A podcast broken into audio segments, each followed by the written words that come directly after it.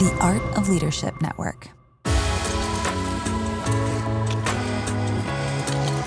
Welcome to the Carey Nieuwhof Leadership Podcast. It's Carey here, and I hope our time together today helps you thrive in life and leadership. Well, you know, we do a number of things on this podcast. Sometimes we bring you amazing ideas, we have world class guests, and then once in a while, I bring you a behind the scenes green room conversation. One of my favorite things to do is just hang out with other leaders in green rooms. Brad Lomenick and I have spent a lot of time in green rooms together, and we sat down and basically brought to you uh, kind of a green room conversation I love to have. We are going to cover the best career advice, how to get connected with influencers without being a social climber a template on what to say, exactly what to say when you meet your hero, and how not to be the best, but the only, and a whole lot more. Fascinating conversation. Today's episode is brought to you by Gloo. Church leaders, if you are asking questions about AI, uh, like I am, you can get access to the ultimate free resource for AI for the church by going to get.gloo.us slash AI hub.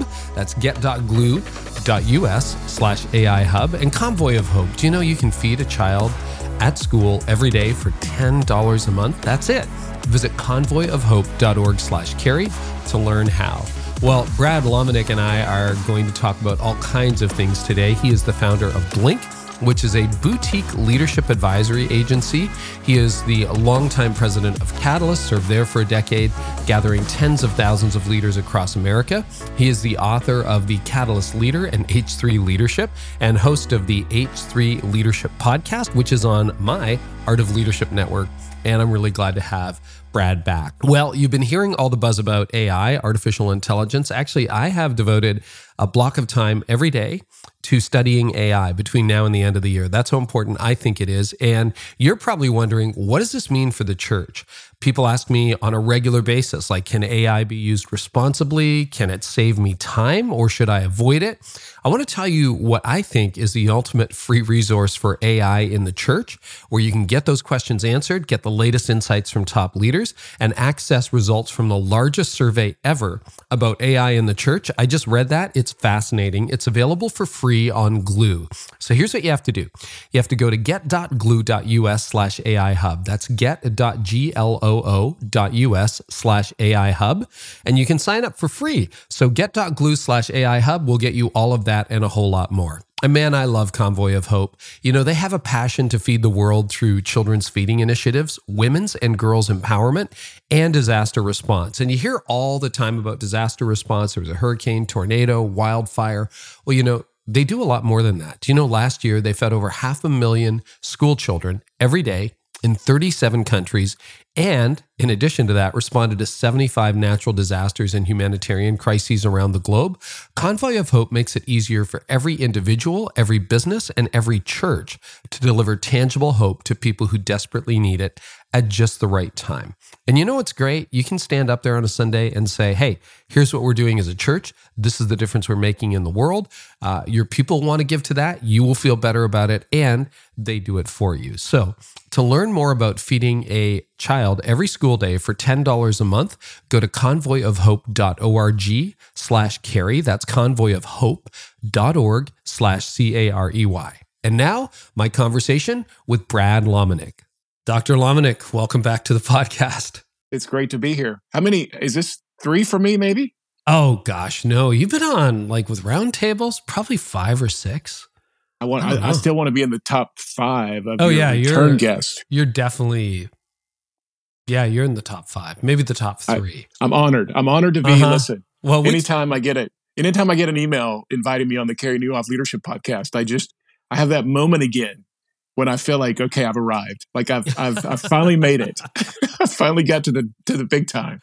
Well, I'm I'm so glad to have conversations with you because I think you have your finger on the pulse of the church business landscape like few other people. Anytime people are like, hey, do you know so and so? I'm like, no, but Brad does. No, but Brad does. Brad does. And then I'm inevitably texting you or emailing you going, hey, man, can you introduce X to Y? Or what do you think about this? Or what do you know about? Like, you're just the most connected man in the world. You really are. Well, Carey, as we discussed, I think the last time I was on the pod, I still feel like that needs to be my next book of some sort.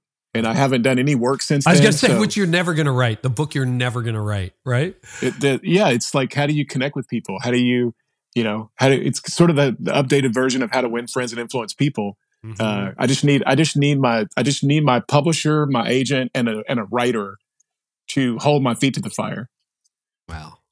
You know, but how many how many years are you past due on your contract now for book Oh, like two? six years. Six Sorry, years. sorry, Harper leadership. So is this why uh, you're in hiding right now and under yes, a witness I'm, protection I'm in, program?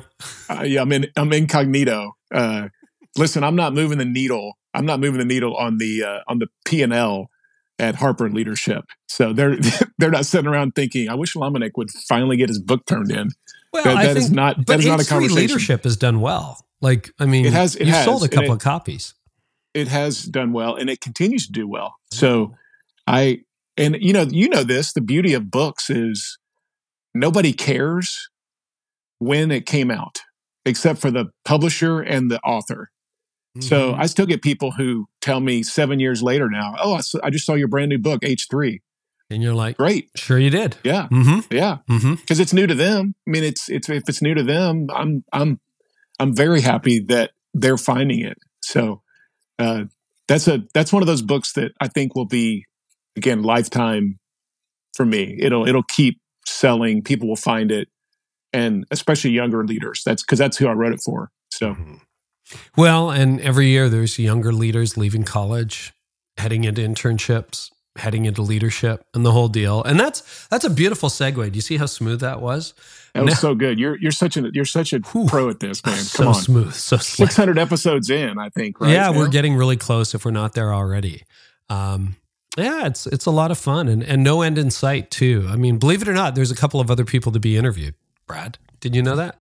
Well, listen, I I you know this. I'm your greatest fan of when you bring on when you bring on such a variety of people. I mean, the the Will um, Guidara. Oh, that was uh, amazing! Uh, Wasn't Will oh great?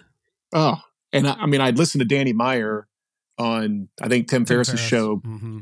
and just just those kind of voices that that you having access to them, that then you start to be able to be this translator for for you know Christians, for pastors, for church leaders, for just Christian leaders in general, business professionals. But you know, the the connection point of you being able to unpack stuff with somebody like Will, I that's just so it's so helpful and it's so valuable to to me as a leader. So thank you for continuing to you know stretch the envelope and not just going back to the to the tried and true voices that you could that are lined up and you could always have on. Well, we do have a few perennial favorites too.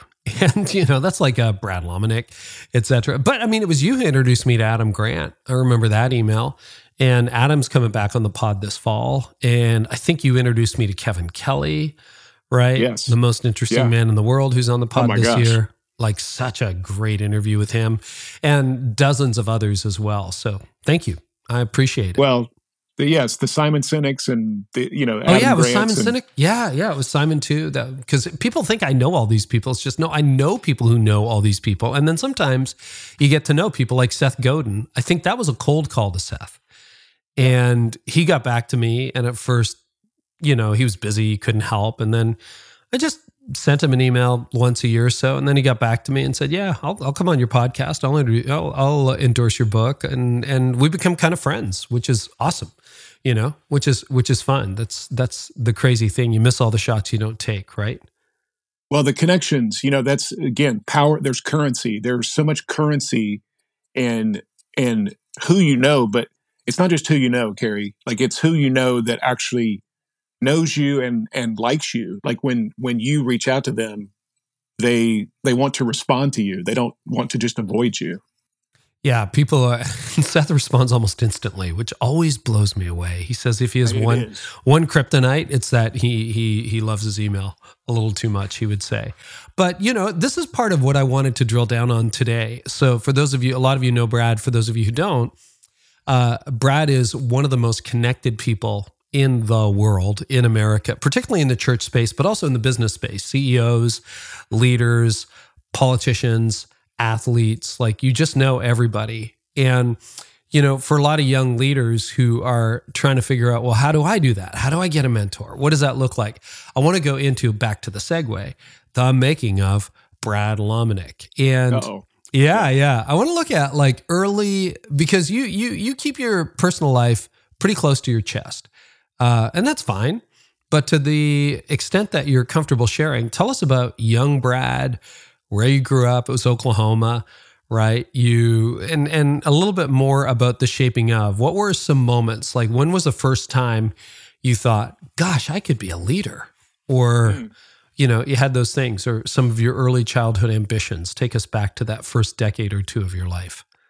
Well, I remember uh, a couple of things that stand out. I think I was three or four years old, and my one of my grandfathers, he, you know, in passing, he sort of said, "Hey, well, you know, you're the kind of kid that's going to be president someday." Wow. And and I, I, you know, I remember that.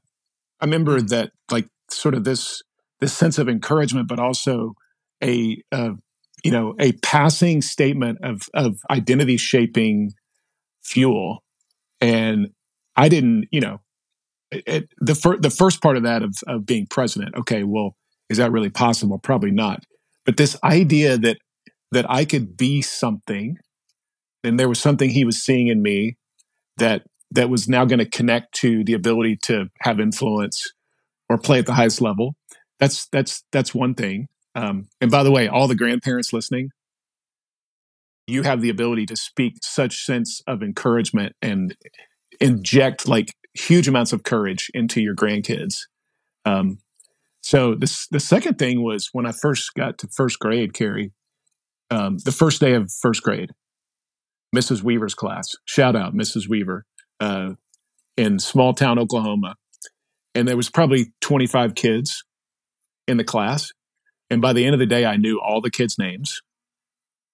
Um, by the by the second day, I was figuring out connections between all the kids in the class. Wow! And sort of sort of uh, I, I didn't even, again, nobody told me to do this, but in essence, like starting to see patterns of, oh, well, well, Joey, you know, loves, loves to be on the playground and be in charge.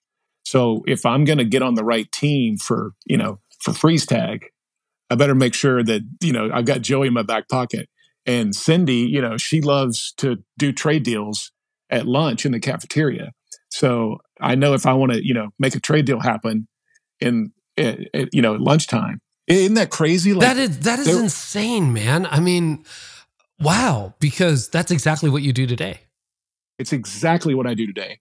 And it showed up so early in my intrinsic God-given wiring. Um, and I didn't again, I didn't know what to call it. I didn't know I didn't know I was doing it. It was just natural. Like it was it was my um, it was my default, and nobody said, "Hey, listen, Lomenick, when you get to first grade, here's three steps for for better, you know, for a better experience uh, in Mrs. Weaver's class." But that was that was the the asset I traded from the very beginning of my um, my interaction socially as a as a young kid, and it was it always was true. I would I would run for you know all the class sort of elected offices, whether it was class president or you know the club president or captain of the sports team, all that stuff, I think showed influence. Uh, to your question of when did it when did it first show up? I think it first showed up for me um, when I was when I was when I became a captain of the sports team, probably in middle school, because mm-hmm. uh, elementary, you know, you're still trying to navigate. Well, what does that mean as a captain? But once you get to middle school, it sort of starts to mean something. Um, and there was just always in me this this this desire to connect.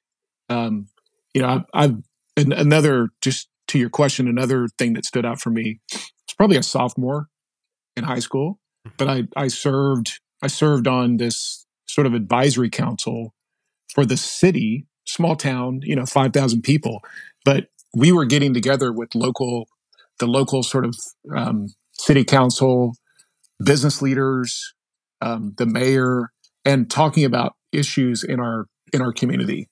And here I am, a sophomore, being invited to sort of be part of that part of that group.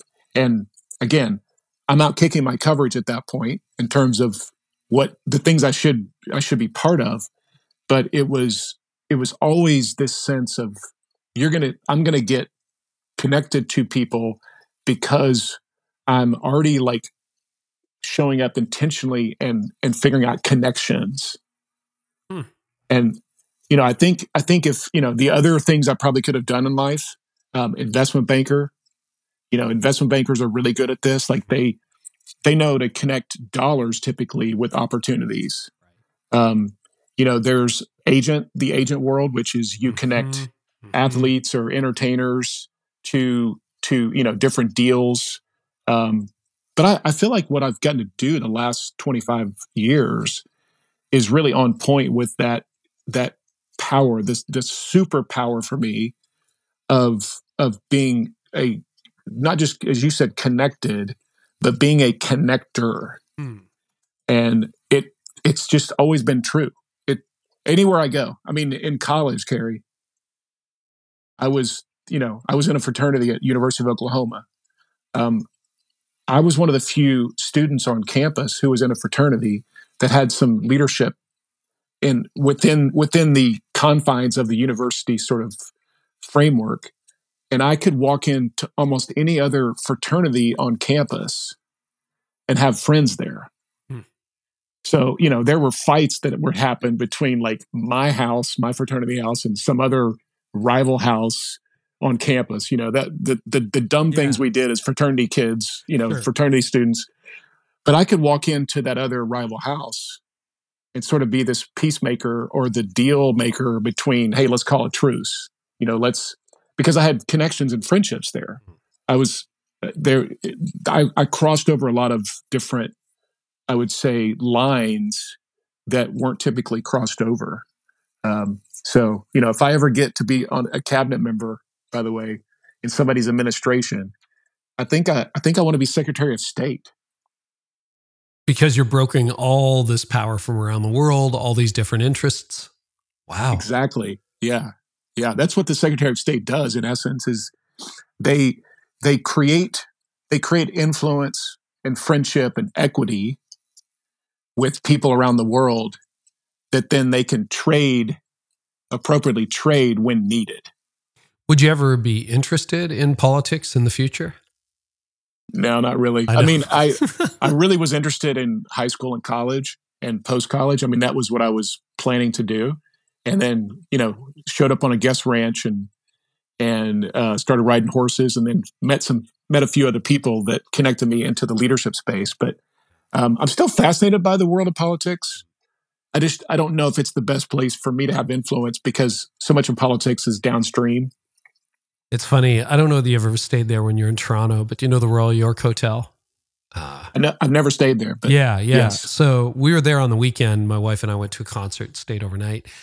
But I was I was telling her, brought back all these memories because when I was 17, 18, 19, 20, I was involved politically.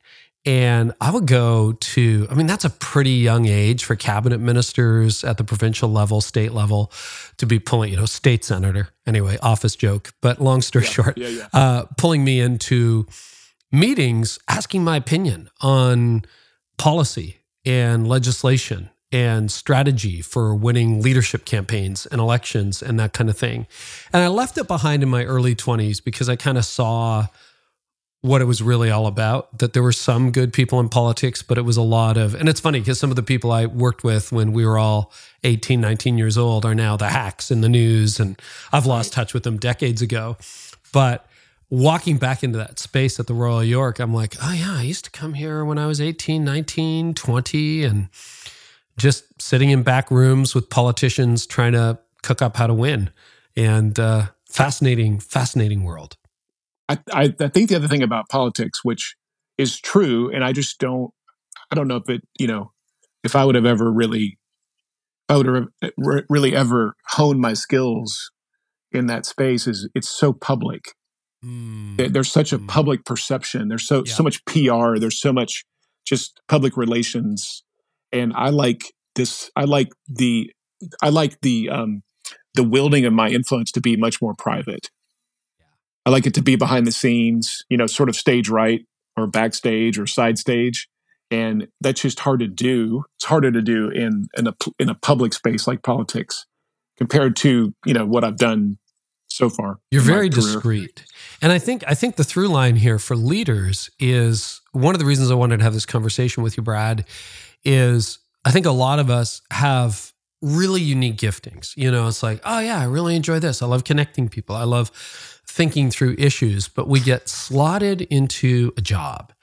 And maybe that job is an accountant, maybe it's an executive pastor, maybe it's senior pastor, maybe it's a lawyer, maybe it's a plumber. I don't know, whatever it happens to be we get slotted into a role, and 90% of what makes us unique never gets tapped into. And I wonder if, you know, you brought more of who you really are and what you're capable of to the job description you have. Number one, I think your value is going to go up. Number two, I think it's going to be a lot more interesting because I thought I did I left politics behind, but I didn't leave the things that I brought to that table. Did I really know what I was doing at 18 or 19? Probably not. But there were adults in the room who thought I brought some level of value. But now I get to exercise that in new space. And the thing about you is you you have one of those job descriptions that's impossible to describe, right? Yeah. You're the you're the founder of BLINC, which is Brad right, which means nothing. Inc which means nothing, means nothing. Right. And what does your company do? I mean, you connect people. So the partners on our podcast, the sponsor reads, are, are, usually nine times out of 10 people that you have connected me with. And you know, I'm super picky about who gets on the podcast and yeah. the whole deal. And you and I have lots of conversations about that. Yeah, we'll do this, but we won't do this. And what about this? And what about that? But you know, you do that and you do that for multiple organizations, but it's also a hundred times more complex than that as well. So, yeah. you know, basically you've been able to craft a job that plays into your personality that goes back to Mrs. Weaver's class. What you were doing there, you're doing now. And doing it like on a on a supersized version uh, of that. Yes. Any any thoughts about what a traditional career or job description how limiting that could be and what to do to bring your whole self to it? Well, you're you're definitely hitting on this this premise of do I think about an, an assignment, which is a job, or do I think about calling, which is much more like the the broader the broader uh, expression of the way God's wired you that now gives you multiple oper- multiple outlets for assignment. So you know, I would say like your calling, Carey, You know, the the the, the breadcrumbs of your calling are you're you're a great conversationalist. You're really curious. You have this propensity to want to learn. You you know you you can like make people feel comfortable uh, which again connects law it connects writing it connects podcasting it connects being a, a, a teacher preacher communicator um, it connects leadership same for me like um, you know i've i've had multiple different assignments being in the conference space with catalyst like working for a management consulting company, um, obviously working for John Maxwell. You know, the the role of being an advisor and a strategic sort of consultant um, in this season, um, even being a head wrangler on a guest ranch. Those were those were all my ability to to to let my superpower of connecting actually get expressed and played out. Um, and so the through line for me and the, and every leader listening they need to figure out the through line because that's that's the thing now that gives you runway for all of these different things you're going to do over the course of your 40 or 50 year career and that's the challenge with so many younger leaders today they have so many options mm-hmm. there there's so many jobs or so many outlets that are available which makes it even more important to figure out the through line f- figure out the thing that's going to connect all these dots. And so, to your question, you know, what's my encouragement? I would say, like, if you're young or even old, but especially young, like, figure out what that through line is. Figure out the things that are that are true about you, God given strengths and wiring, uh, along with along with passions that have probably been created because of either life moments or friendships or family, a, a lot of different factors with passions connected to God's story.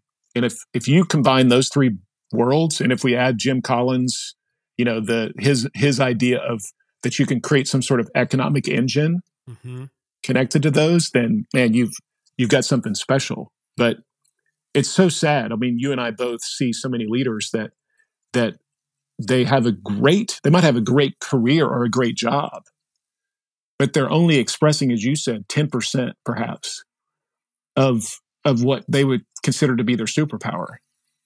Or or sometimes, you know, they end up adopting a persona that they think is going to get them ahead on a platform on social media or whatever. But yes. it's almost like, okay, I saw that over there and now I'm going to put that on and hopefully this gets me to where I want to be. And I think one of the the reasons I wanted to really explore your story in more detail is like, no, that wiring was there like in Mrs. Weaver's class. Uh, maybe early, early, early.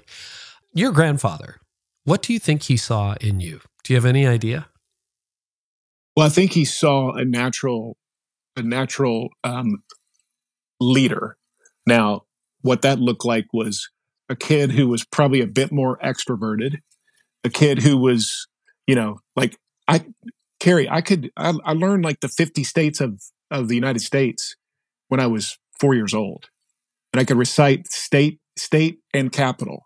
That's pretty cool. Because I just, but I was a learner. Like I just naturally wanted to learn. I mean, I would rem- I would memorize songs and sing them back to like my family. Um, so that, but here's where that shows up today is like I've got thousands of names that I can recall of people I've met or, you know, the friends. And, and then when, to your point, like, Brad, you're so connected and you, you seem to have this ability to like remember things about people well that's just that goes back to my you know sort of the ability to remember states and capitals and and so i think he was seeing that some of those giftings getting getting lived out um you know and i was i was probably a bit more willing to to be in front of others and be the entertainer um which i think probably was both natural and it was probably encouraged mm-hmm. which made it which made it come out a bit more um you know so there, there's there's a number of things there. I, again, for me, when I think, okay, what's the practical side of this? The practical side of this for parents and for grandparents, but when you start thinking about your kids, is you know you you have the ability. We we we tell our kids you could be anything you want to be. I don't know if that's great parenting. Hmm. I think we we now the answer is you probably can today more than ever. But should you? Should you, based on the, again the way, if you know the way you're wired, if you're self-aware, if you're so dialed in to the way God has put you together, then should you try to do anything? Or are there certain things we want to encourage our kids to to move towards? And that's the hard part is we they get to 18 and we tell them you better make a decision that's gonna that's gonna ride with you the rest of your life which you know most of us we never use that ever again so what i would be encouraging kids in in their elementary years middle school high school and college years is okay think about the through line let's let's look for breadcrumbs. Let's look for the things that you you naturally gravitated towards regardless of of who told you if there was you know if there was any motivation around it there was any award mechanism that was tied to it. And let's let's start thinking about those things and let's try to move you towards those things. Um, and that's a different it's a it's a different mindset than the average again i'll just use american mm-hmm. The average american parenting school system thing is i'm going to move these kids or my kids towards something that feels like it's successful compared to it's moving them towards the things that are wired already in them. I mean, there is no degree that would be good credentials for what you've ended up doing with your life. Nothing. No. There's no undergrad, there's no graduate, there's no master's program in what you're doing. And if if you you know, I I spent a lot of time in university history, law, theology, all of which shaped me and formed me. Law in particular, you know, obviously theology did, but law in particular really kicked my butt. Um, and they shaped who I am, but there's there's no communication path, and I don't actually have a degree in communication. But that's basically what I do. And that's what I've done my entire life, right? Whether debating club in high school, which I loved and really enjoyed, whether that was radio when I was younger, law, it was the courtroom side, ministry, it was the preaching, vision casting side. And now, you know, I run a communications company. You can get a communications degree, but it doesn't prepare you for this. Exactly. It Doesn't. Yeah. And hmm. and listen, you know, you know this. I'm I'm very pro education. I'm pro college. Oh, yeah. I'm yeah. But we pushed but, our kids. yeah, just just, just we we have to we have to give permission um and and allow for this for a new generation especially to be able to um have, you know, a bit more extended time to say yes to different things which will which will give them more experimentation in essence of oh well I tried this and it you know it's probably like a three out of a ten to really connect to the way I'm wired. Oh, the, this thing no, it was an eight out of a t- out of ten. So we're we're looking for data. We're looking for like seasons of of of of opportunity to then like reverse engineer. Mm-hmm.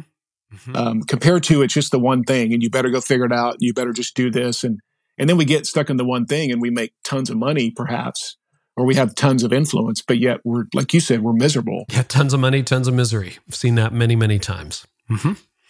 So, uh, Brad, often, you know, when someone is that kid in Mrs. Weaver's class, they they tend to be social climbers they tend to be the show off kid.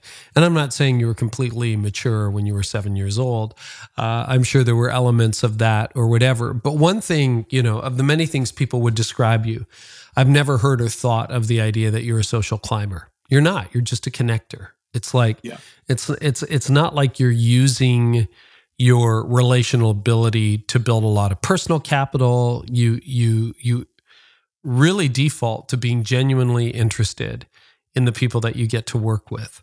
I'd love for you to talk a little bit more about that characteristic as you've seen it because we talked before about networkers versus connectors etc but talk about even in that that experience in mrs weaver's class about the difference between what a climber might do and how you saw your classmates yeah it's a great question i i think the the climber still the social climber or the influence climber or the I'm gonna I'm gonna network my way to the top. There there's still this sense that it's about me. And I think when you you know when you when you really do have this premise that that the goal of these connections and being a connector is to benefit others then that's when it's that's when it's powerful. And people can tell like the, the thin line between those two worlds is pretty thin. Um, but I, th- I think it comes back to you know the for what. And the for what should always be that i'm trying to i'm trying to elevate somebody somebody else. I'm trying to make them successful and by the way um, you know mike foster has this this uh, new book out seven primal questions so my primal question which he helped me unpack recently is am I successful? So there's this deep desire in me, Carey, that that I I want to I want to be successful. I want to be seen as successful. I want to be successful. But it's also this it's it's connected to my superpower. I want to help other people be successful. And when I get to help other people be successful uh, as a connector, um, as an influence creator, as a you know a change agent, as somebody who's going to bring two people together and the power is going to be in them actually doing something together. Um, it actually allows for me to do the thing that I'm really deeply, deeply, deeply um, passionate about doing, which is I want to be successful. So it's if that makes sense, like I'm actually successful because other people are successful. Right. And, and that's a then, difference with a networker. Exactly. Because when I'm successful as a networker or a social climber, other people p- might be successful short term, but long term, probably it's going to be either like neutral or it's going to be negative. And so the, if, and this is, this is again why it's a bit nuanced of there is a bit of self-serving in in regards to the way I I see my power of connection because it still comes back to this is actually making me successful. When I when I connect two people who are successful, uh, it makes me more successful. It's the same with influence. It's the same with, you know, do you add more do you add more power into your into your circle of trust or do you lose power when you actually connect to people who are influential? You add power, right? But the social climber, they actually they get power because it's a scarcity mindset. They if if they get power, they're usually taking it away from somebody else. Compared to that, I'm getting power because I just added it to somebody else. So I'll, I'll stop there because I don't want to nerd out too much on this. But no, this is super helpful. What what is underneath your drive to be successful? Good question. I um I don't know, hmm. to be honest. I ask that question to myself on a regular basis. I'm not sure I have a good answer. Yeah. Yeah. And it, yeah. there, there's a, you know, I don't know if it's, it, I don't know if it's something in my childhood that sort of triggered that. I don't, I don't know if it's something that I'm trying to avoid. Hmm. Um, but it is, so, you know, the, the thing that to, you know, to, to Mike's book, the thing that, um, would drive somebody like me crazy is failure. So in probably a lot of ways, I am I am chasing, and this this moves towards the unhealthy side of it. Mm-hmm. You know, even the years of Catalyst, which I've unpacked with you on your podcast before, of Darb and you know the dysfunction, Brad backwards, so much, evil Brad. Yes, mm-hmm. yes, the, yeah. The the leader that everybody loved to follow but didn't want to be around because he got stuff done, but he would leave people in the ditch.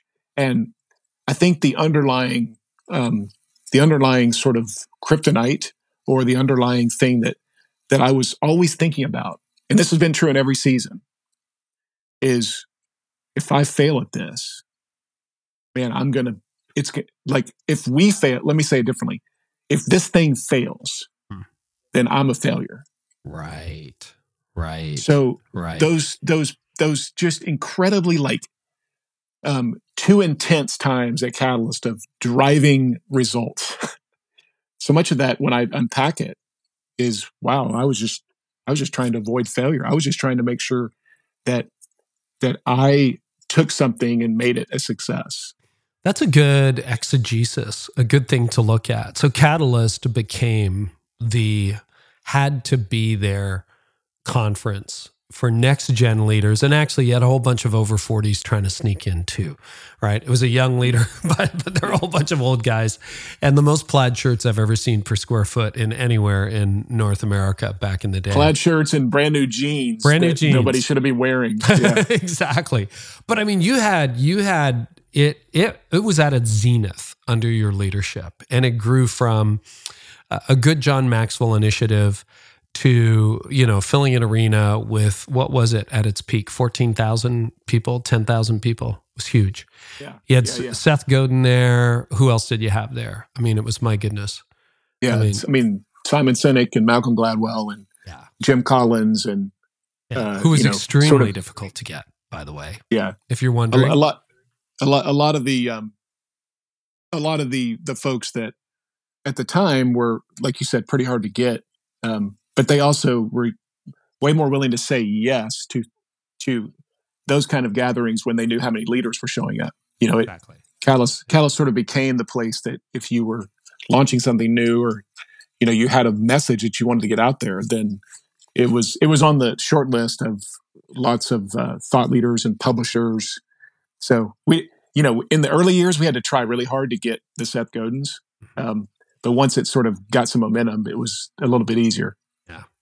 when you look at that, what, and you've written very honestly about that in Catalyst Leader, I think was your first book where you talk about Darb and getting healthy. And I mean, man, you've lost so much weight since those days too. I mean, I've only yeah. kind of spent a lot of time with you since those days. We met yeah. about the zenith of Catalyst. What, when you look back on that, what would you tell your younger self? What did you get wrong as that, you know, uh, connector Did it did it start to become a climber? Did it start to become an, uh, a networker, or what happened to your self? What would you tell yourself now at 30 when that ascent continued? Well, I would definitely say make sure that you're you're allowing for the people closest to you to still get the best of you. Because that started to not be true. Um, and you know this is true for many of us. When we start carrying more weight we typically we typically um, we we still have a lot of like i would say uh, distance influence. With the folks who are partners or speakers or you know they still think it's you're great. And then the people closest to you are like man get him out of the if room. you only knew. Yeah. Yeah. Yeah yeah. Yeah. Yeah. Um and and I, I would say I would probably I I would I would make sure that I'm you know that I'm really clear that this season is is not it, it's it's just a season. And my job is to steward it well but uh you know that i'm not the end all be all and i don't need to put as much pressure as i probably did on myself to make sure this thing's successful um, you know, I, there, there's a lot of things I would probably say too, Carey. Did, that, did you feel? Oh, keep going, but did you feel that pressure? Oh yeah, big time. Absolutely. You know, pressure financially, pressure um, relationally. I mean, you know, pressure just personally. That, and and I'm, you know, I've, I've been very open about this. Like, I've, I was a, I was a, I was in many ways stepping into something and leading something that I didn't really know what I was doing. Yes. And hello, like how many of us uh, raise your hand out there in podcast world if you've been there like we all have. So that was so, you know the the self-aware Brad and the much more healthy Brad would would have I don't know if I would have said that more, but I would have just given myself permission to to rest in that and be okay with that, be comfortable with that, compared to I think the pressure would force me to to almost get toxic with with hey, you know, leave me alone. I know what I'm doing. Compared to I need your help. Please come help me. Um, so I, that's just and that that's just the natural kind of thing we do as as leaders. Is we we we don't want anybody else to know that we don't know what we're doing. So um, and some of that, some of that also ties back to here we are being, here we are building a leadership, um, leadership movement. You know, like we're, we're, we're supposed to be in the business of like creating healthy leaders. And I was not necessarily always that.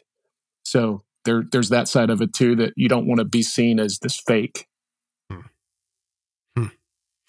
You said there were other things you might tell yourself. Yeah, I mean, I th- I, th- I think the I think so many of us, especially when we're we're in that season where we start to like we start to we start to get invited into things that we probably don't deserve being invited into. Um, I I feel like I handled that pretty well, but I would have I would have brought more people along with me. Um, you know, I I I had the tendency not because I wanted it to be about me, but I think I just had the tendency to sort of show up on my own. And I would have I would have allowed for more of the team to to be part of some of those experiences. Um, and that, that that's a lesson. That's a lesson that I think, you know, John Maxwell. One of the things I learned from John, which I didn't live out real well, but I still learned it, was take people with you. Just in general, like take people with you in life, on trips, um, into meetings. You know, always be bringing somebody along because it's the best way for them to learn, but it's also the best way for you to actually uh, leverage in the in the healthiest way possible the influence you've been given is to bring somebody else into that influence who probably doesn't deserve it and you know it's one thing to show up on your own it's another thing to show up and and and then to watch that person and experience it with them where they're like, oh my gosh, that was like a game changer to be part of that conversation. Yeah, I need to uh, take notes on that one myself. Um, so you you hinted at meeting people for the first time. So I'm thinking about leaders who want to continue to see their influence grow. And I'm thinking back to times I got into green rooms or behind the scenes and I meet someone who was a hero. And I always feel awkward in those situations. It's like, what do I yeah. say? Do I say too much? Or by the way, now you are one, Carey. Now people are meeting you. Now they're meeting you and they're like, oh my gosh, Carey Nieuwhof. I just got to talk to Carey." Yeah, I'm not used to that. But um, I know, anyway, on, but you are. On like, to the next. But what do you yeah. do in a situation like that? Like, I think sometimes I either default to saying, man, I love your work or I loved your book or blah, blah, blah, you know, or you end up talking about yourself. I did that a lot when I was younger. Oh, let me tell you about me. And neither I don't think is a great introduction to yeah. to people that you've admired from the past, Brad. What what I mean, you've you've been in on 10x, 100x those transactions or, or encounters that I have. What makes for a healthy conversation when you meet someone that you've always looked up to? Well, I do. I do. I like um, that somebody honors with knowing of your work, or at least the more specific and the more honoring you are with with specific things. I think that says something. So, if from a strategy side, if if you know if somebody's like, what do I do when I meet Carey Nieuwhof?" Uh, and I didn't expect to, and he's in the room, and we're sitting at a dinner table, and we're sitting next to each other, and we've got you know 30 minutes. Um, I, I do want to start with an honoring of your work, and that could be simply, hey, you know, Carey, love love the podcast. It's really been helpful for my leadership journey. In fact, um, you know, I'll give you three uh, three episodes or three three conversations for you that you've had in the last couple years that really were impactful. You know, your conversation with so and so and so and so and so and so. And here's the things I learned from that. Like that's honoring in person. It's also honoring in an email. Um, so start there. Start there. Now you don't want to spend the whole time just fanboying though, mm-hmm. because that gets annoying. Um, I think the second part of your connection, if you're meeting somebody new in that situation that you uh, you admire and you look up to, is is hey, can I ask you a couple of questions that I've really been wrestling with, and I think I think you have a lot of expertise on. That's that's part two. So you know, honor with spe- specificity, um, ask specific questions that put that person in the place still of honor, but now they now they get to be an advisor, you know, a mentor to you, and you're you're getting free advice. Hello, um, and everybody loves to give free advice. I don't I don't care who you are. Um, the third thing, then I would say is, it, I don't I don't like when people say, "Is there anything I can do for you?" Because I don't know how to answer that usually. Exactly. It's like I don't know. Just keep doing what you're doing. That's usually mm-hmm. what I say. Mm-hmm. Um, so here's here's a better here's a better thing to say to somebody is hey um, if i could do three things for you here's three options you choose one so uh, c- could i write a review on your on your net on your latest book um, you know could i invite you to an event that i know somebody needs a speaker for or um, you know, can I can I take can I take a recent talk of yours and transcribe it for you? Now, I just made those up, but mm-hmm. Mm-hmm. so like to me, give somebody spe- something specific that they can respond to, and then maybe one out of three, multiple choice. But the the more I I make it specific compared to, well, how can I help you or what can I do for you? That that just is not helpful. Mm-hmm. Um, so that those those are practically like what I do when I show up and meet somebody that I've never met that I'm, you know, sort of honored to be in the room with. Wow. That's like worth repeating, like just hit rewind on your podcast and listen to that last five minutes because having been, you know, the recipient of a lot of those conversations, but also in a lot of those conversations, that is a much better framework than fanboying, leaving it awkward, or etc. And I, I love the fact that you asked permission to ask questions. Hey, if you don't mind over dinner, I've got three things I'm wrestling with. Would you be open to me asking you a few questions? Is much better than question one, question two, question three. And and I get it. There is I've had that many many times where there's a little deer in the headlights. Uh, particularly in the early days, it's like I'm actually having a conversation with fill in the blanks, and you're almost surreal on that front, right? Yeah. Uh, and and here's the thing, Carey. You know this, and and I I do too. Like, um, the the best leaders, the goats, like the people that you admire the most, they appreciate the honor you give them. But what they really want, what I really want, what you really want, is you really want to have a conversation. Yeah. Yeah. That's value add. You don't need to hear the actually, accolades over and over no, again. Like no. I want to ping pong back and forth. I want I want to actually learn from you. Um, so what happens so many times when I when I say, Can I can I ask you a few questions? Is now, you know what happens when you ask a few good questions? Now that person you admire mm-hmm. is now asking you questions. And now what do we have? We have a conversation, we have connection, and hopefully we have friendship. Mm-hmm. So I'm man, I'm I you know, the first the the the I remember like so many tables I've sat at, Carey, where that person who I admired had no clue who I was and didn't really care, to be honest. By the end of the dinner, we're they're saying, Can I get your number? Let's stay in touch. Next time you're in, you know, Chicago, why don't you call me and let's get together? Or they're asking me, hey, are there any is there anything you're doing that I could be part of? Crazy and it it just it it always flows off of of your like appropriate honoring but intentional curiosity and that's how you connect with the a-listers in your industry and it doesn't start there wow okay I want to go back to the Dude Ranch. I don't know. I've been wanting to ask you that question for so, so long. So, you graduate high school, and how do you end up at this horse ranch? Well, graduate, I, I I I went there first in college. Okay, you went there in college. Okay. Yeah, so I was I was a fraternity brother. Um, Lance Humphreys, shout out, uh, and Jason Shipman, shout out. Both guys had worked.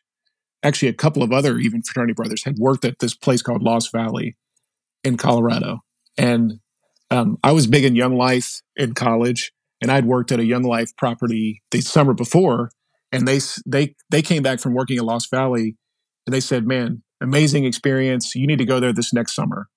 I'm like, great, I'll apply. Well, I th- I applied, and I think there was thirty spots, and I think three or four hundred people applied for those thirty spots, and I got in, which I felt honored to get in, and um, fell in love with the place the first summer I was there, and that was when I was in college, and then once I graduated, then I went back there and worked I was going to work for six months and go back to law school. Ended up staying for ended up staying for five years, full time. Was the head wrangler, literally like, literally and figuratively. I was a cowboy, mm-hmm. and you know, had to figure it all out because as the head wrangler, you have to know like, you have to know what you're doing. And again, there's a theme here, Carey, on my life, which is I've been in seasons where I had no clue.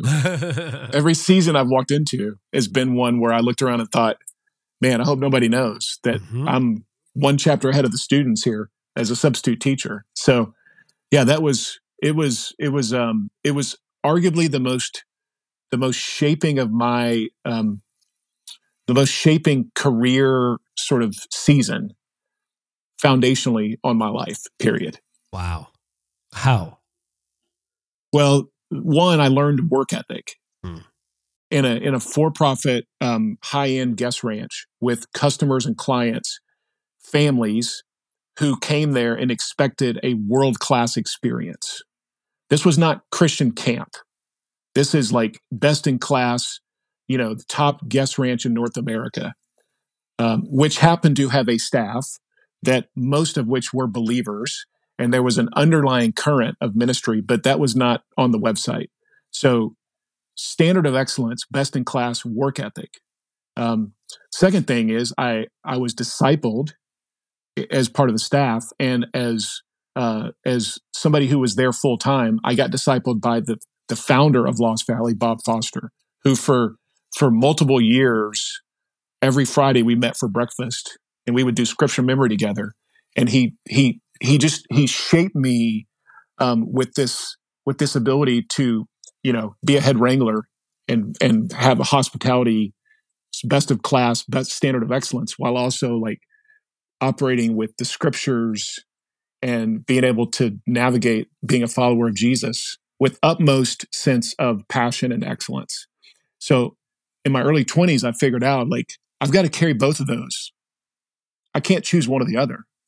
It's both. Like I have to be, I have to be incredibly, um, you know, passionate about about this job I'm doing, and we have a standard of excellence. We have we have clients coming in who expect world class experiences, while also, I'm you know, I'm now like in my early 20s. I want to be, be I want I want to have this foundation that's going to carry me for the next 60 years as a as a follower of Jesus. Um, so, you know, when, and then when you combine the fact that you're you're in this like you're you're in an isolated space with about 50 staff that now you've got to figure out how to do life with and how to like you know sort of navigate like being in your early 20s and and living in community that was a whole other piece that was incredibly shaping. So uh, all those things in the season i was in in my early 20s really just it it it was foundational. It's like the scaffolding. It's the it's the rebar. You know, it's the concrete that got poured hundred feet below the skyscraper. And I didn't know. Like I didn't I didn't know that I would need that to be able to perhaps carry some things that were going to happen for me. You know, 20, 20 years later. What are some of the key lessons you pulled from that season of your life? Some of the cornerstones you built the next 25 years on? Well, the the big one was that when you host people well, when you when you live out hospitality, and you know that was like Lost Valley. The this the branding was actually the brand Lost Valley. The subline, or you know, sort of the the phrase, the tagline of Lost Valley was the brand of Western hospitality. So we, I learned what it looked like to host people well. You're the Ritz Carlton like. of the West. you got it. Yes. Yeah. We're the Ritz Carlton with, with Wranglers on. Uh-huh. Um, and you know, people, these are, these are the kind of folks that showed up with an expectation. Um, so to be able to deliver and then over deliver on that expectation and how you treated people. And here's the thing. All of those lessons are still true today for me. Of remember people's names. Um, you know take care of their kids. Uh, honor people who have returned. So return guests were a big part of that. Mm. and you know we we had a phrase turn guests into friends and friends into family. And so when somebody showed up as a guest the first time they were there, we wanted by the end of the week for them to be feel like they were family. And then when they came back the next year or the next year or the next year after that, they really did feel like family.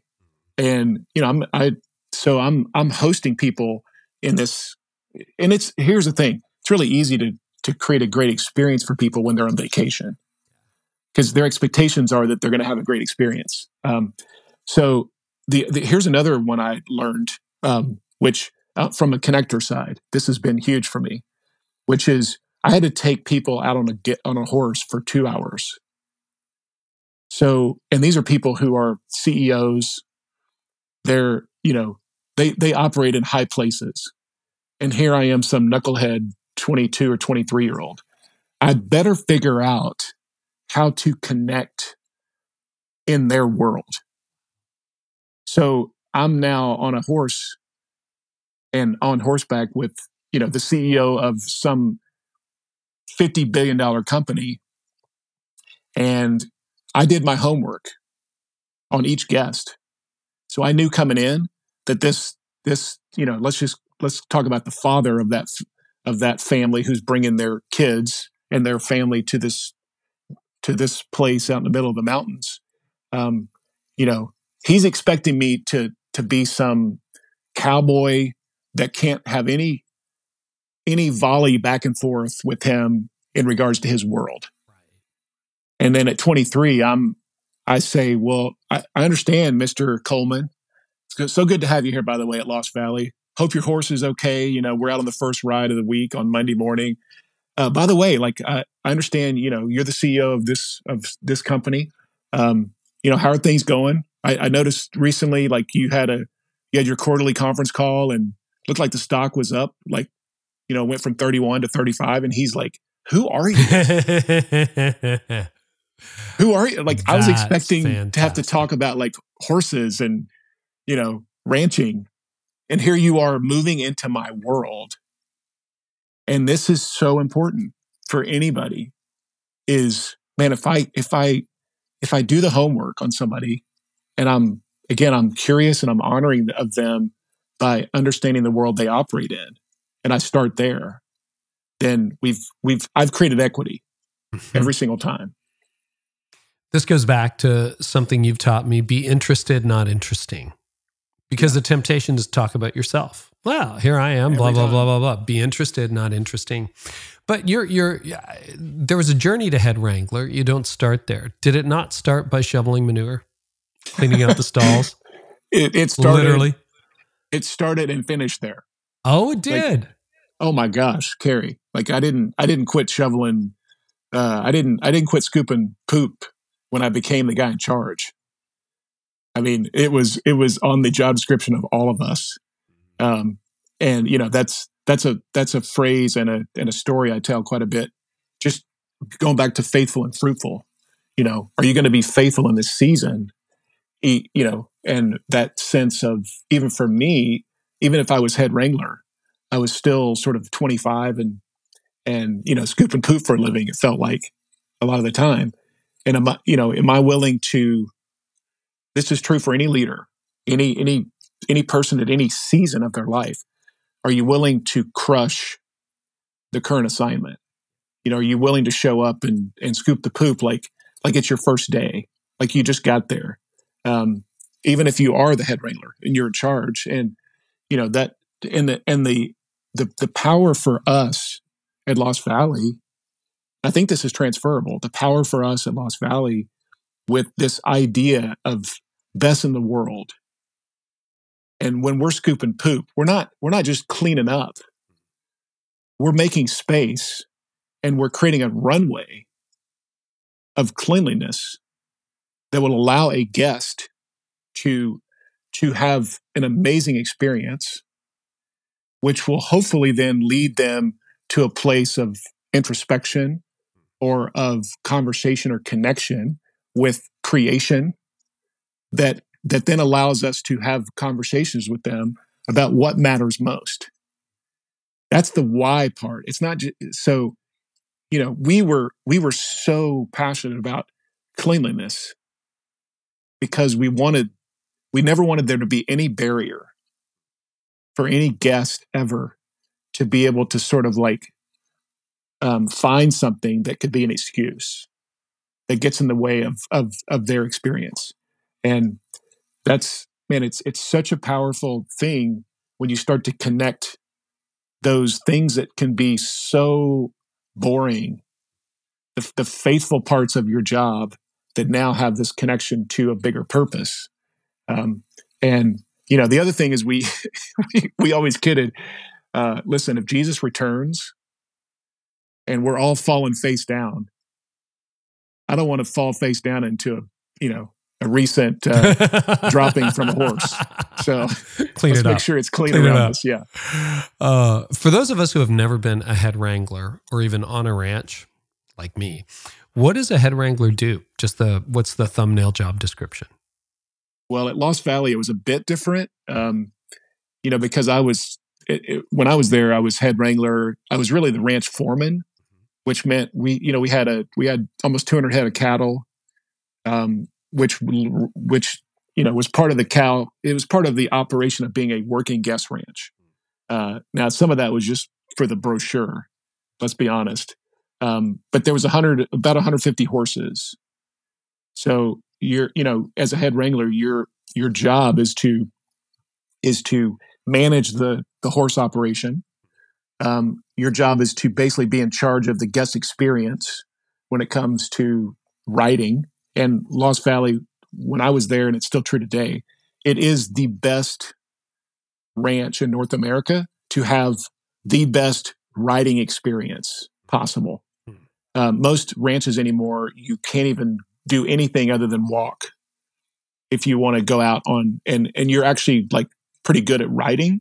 Um, that you have to be in a controlled environment, but still a Lost Valley, like you go out and you know we would test people. We we made sure people could could ride well, but once we knew that they could ride well, then you know there was a lot of a lot of fun that would happen on a horse sure. over the course of seven days and it, it's still to this day it's like that's the draw the the reason people go to lost valley is is for horseback riding um, so yeah i was in charge of and then there was a usually a staff of 12 people 8 to 12 people depending on the season who were also wranglers and that's the part i didn't get really i didn't do really well if you ask any of the guys who were on my crews over the years is I did, and this this is a theme.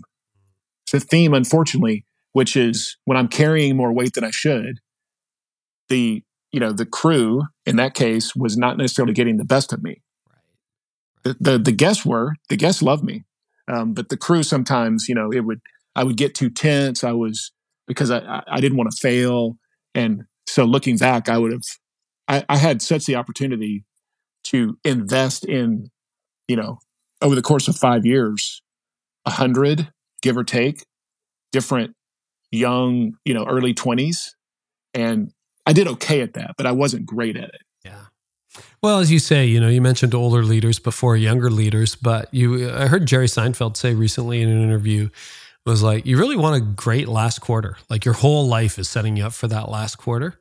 Another thing I found out very recently, do you know how old Tim Keller was before he published his first book? No. I did not know. 57. Oh my gosh. I know.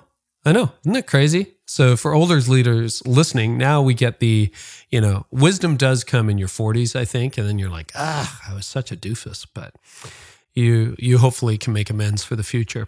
What was the what were the bread trails to John Maxwell? Because you ended up working at John Maxwell and then it was Catalyst. So did that come out of Lost Valley or how did that connection happen?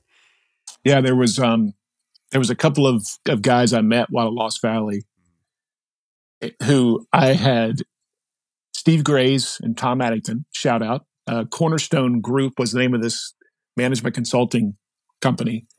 And they did some work for Lost Valley on transition and succession because it was family owned. And um, when I was there on the team, I met these guys and they were sort of the first what first men that were like really good at like business and they were both doctors and they were professors and but they were also like bible teachers and teaching pastors and they carried the scriptures in one hand and wall street journal in the other and and with hmm. with again equal like equal sense of of excellence and i just told them you know i was 24 and i was still at lost valley and i said hey like i really like you guys i don't even know what you do hmm. But is there any, you know, whenever whenever I leave here, I want to, you know, I want to call you. I'd love to like, I'd love to just know more about what you do. And they, you know, I think they kind of thought that was cute, sort of. Oh, that's nice. You're a, you know, you're a cowboy. What would you know about management consulting? But I talked them into it in essence. And so they were in Fayetteville, Arkansas. And I joined them for a couple of years and worked with them. And one of our clients was INJOY, mm. which hmm. was John's company. And so, you know, I got connected to INJOY because they were a client of this management consulting group that I was working with post Lost Valley. So there was a there was a little season there of a few years that I spent with that group and then got connected to John and started started helping. I was I actually wrote the business plan for Catalyst uh, or the there was a there was a plan in place, but I did a lot of the market research early on, hmm. uh, and so I wasn't on the team at that point.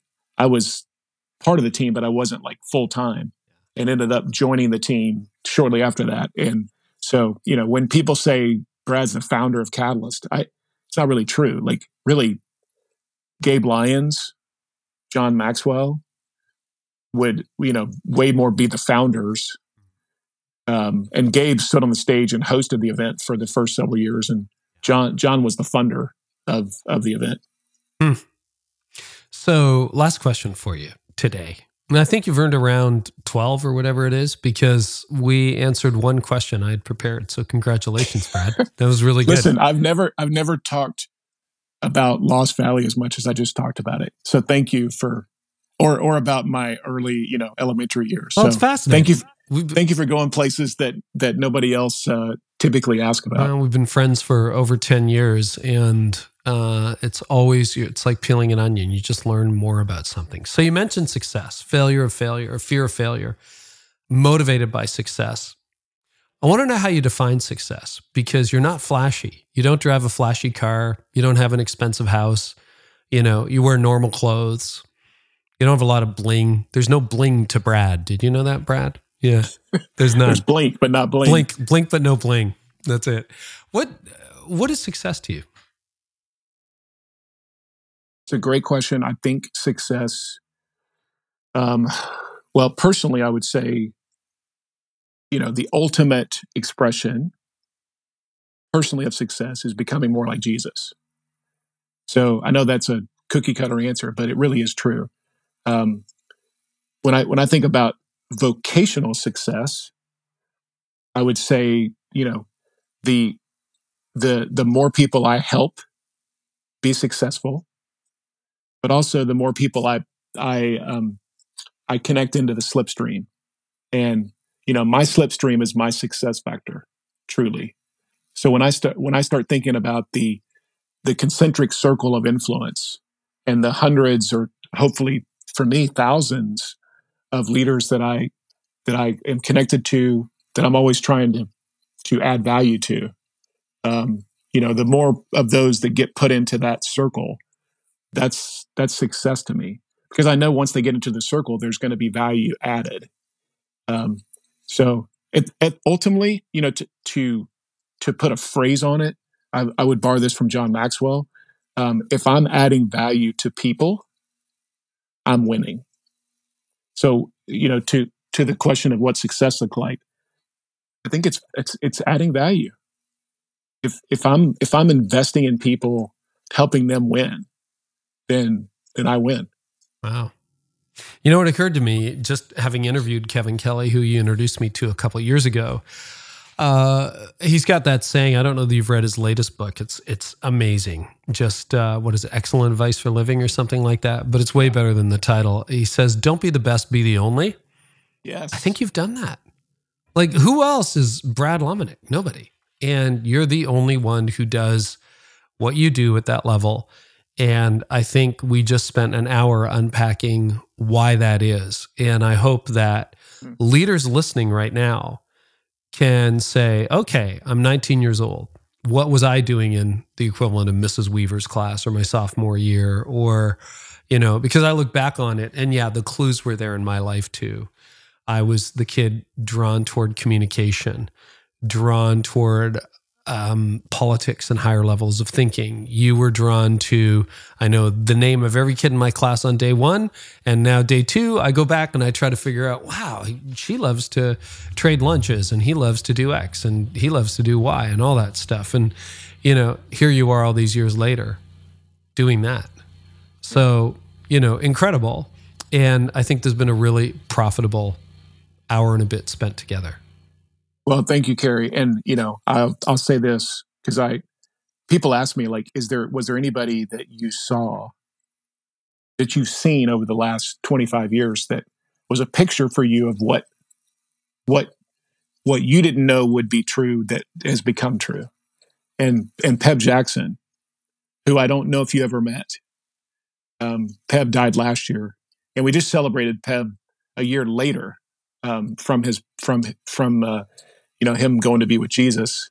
Uh, just last month in May, we celebrated a year later, and 200 people showed up to a year later celebration of of Peb Jackson. And you know the the thing the thing that I um, that I learned most from Peb, and it's you know I want to pass this on to people because I think it's really helpful. Is is you know when it's it's what you just said about Kevin Kelly. And don't just try just be the only.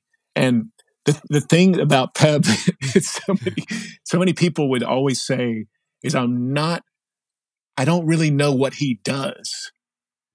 And in my you know as a 20 something I was like don't shouldn't we have like a career or something we're doing that's really simple and explainable and to your to your point about Kevin like actually I don't think that's necessarily the point. I think the point is, as Kevin says, is if if you even have a hard time under or explaining what you do to your parents or to you know your family you might have actually found the thing that you most should be doing. Yeah exactly. Exactly. Because there's not a category for it. There's not a category mm-hmm. and i mm-hmm. you know i hope you and i both are good expressions of this for for your audience of thousands of leaders that it's uh, you know it's okay to go pursue the thing that other people don't necessarily understand and they they look at you and go well good luck with that because mm-hmm. um, I think you and I have both found that sweet spot. yeah, I've, my mind's going back to a conversation I had with a sweet woman who used to attend the church that I led. She's like, "So what are you doing now exactly?" And I'm like, "Well, you know, I'm doing some things." She said, "I heard you have a podcast." I'm like, "Yeah, I have a podcast," and she goes yeah, how does that work? Is it? I'm like, yeah, you know, it's we have some listeners. It's okay, you know, but it's like it's kind of fun when when you know even at a family gathering or uh, people you don't see that often, and they're like, "So what are you up to?" And you're like, "Well, it's kind of like this, and it's like this, and it's like this." But I love it. I get up every day, and it's like, how do I get to do this? And yes. hopefully, this has encouraged some listeners to move a little beyond the job description, maybe to rethink the job description. Maybe the better job is not to leave the organization, but to bring your whole self to the organization and do what only you can do because you'd be adding so much value there. And I think in the age of AI, when all the easy tasks are going to be easily replicatable by machine learning and AI and, you know, AGI, et cetera, et cetera, um, well, they're probably not going to connect like Brad can. And conversations like this, ChatGPT still got a little bit catching up to do. So I, will finish with this. I had a guy recently, Zane Callister, uh, mm-hmm. uh, shout out. Which, by the way, I you hear me keep saying shout out because I, I do this on my podcast. Oh, you do it all, all the time. time. and we do it now at staff meeting. It's like shout out, and I feel I like love, we owe you a dollar every time. It's like shout, no, no, no, shout out TM, shout out TM. I, I stole it from Tony Kornheiser on on pardon the interruption on ESPN. There you go. So, uh, but Zane Callister, who is a good friend, and he he's he left me this long um, voice memo, and he said, "I figured out, I figured out what it is you do," and he said, "You're air traffic control. You're you're the tower. Ah. You're the tower at a at an airport, and you know like which planes need to land, you know which planes need to take off." you know which planes need to stay in the air a little bit longer. Hmm. Your your your air traffic control of leaders and you're you're you're staying connected to all these different people all over the world, which allows you to then play that the role of of appropriately, um, intentionally, like knowing where the planes are and knowing when they need to land and when they need to take off. And it it gave me like so much lift just to to have that picture of oh that's that's really really helpful when it comes to to explaining sort of you know the the connector in me um so Pretty i'll just cool. leave people with that yeah brad thank you so much where are well h3 leadership h3 leadership podcast which i also listen to part of the art of leadership network uh, any other channels you're showing up at these days? That's the that's the that's the most uh, I think, helpful and value adding one. So I would say, you know, start there, H3 Leadership Podcast. And I don't need to give anybody else any other URLs or other outlets. Okay, man. Brad, thanks so much, buddy. We'll uh, talk again soon. Thanks, Carey. Oh man, that was a good one. I absolutely love Brad. We have worked together for years, and I was glad to bring you sort of, you know, the things we talk about when we're not on mic while we're on mic. So, anyway, uh, if you want more, you can get transcripts, you can get show notes and everything simply by going to careynieuwhof.com slash episode 593. And we want to thank our partners in this episode. These are two organizations I work closely with, I believe in them. You got to check it out. AI is not going away. I'm studying it every day. You can get free resources for AI and the church at get.gloo.us slash AI hub. That's get.gloo us slash AI Hub. And Convoy of Hope can help you feed a child every school day for $10 a month. That's it, man. I mean, you'll spend more on your breakfast today. In a lot of cases, you could feed two kids for what you spend on lunch in a single day, but you can feed them for a month. So go to convoyofhope.org slash carey and learn how. Well, next episode, man, we got a killer lineup coming up. Let me tell you who we got coming up first before I tell you about the next episode. Dave Ramsey's coming back, Mike Todd, John Crist.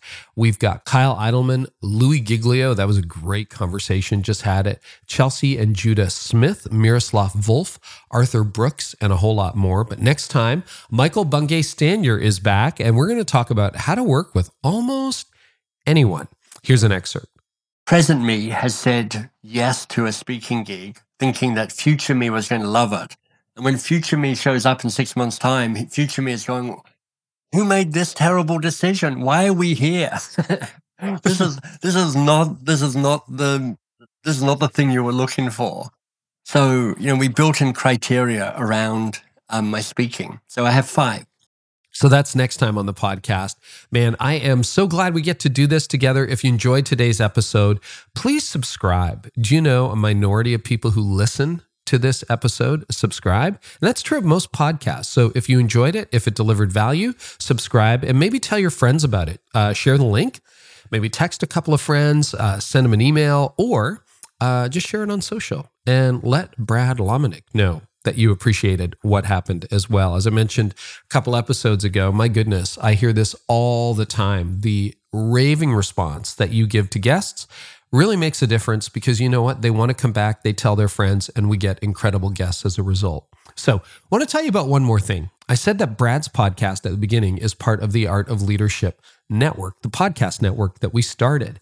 And it is. We've got a number of shows, and you'll hear from people like Brad, Adam Weber, Chris Cook, Jenni Catron, Rob Meter, and my darling wife, Toni Nieuwhof, have a podcast on the network as well. The easiest way to follow right now is to head on over to Instagram and look up the Art of Leadership Network. Follow us there and you'll be able to see the variety of shows and click through and really improve your podcast listening experience. So, we're looking forward to great things for the network next year, uh, but you want to check it out. Go to Instagram, look for the Art of Leadership Network, and we'll see you there. Thank you so much for listening. I hope that today's episode helped you identify and scale a growth barrier that you're facing.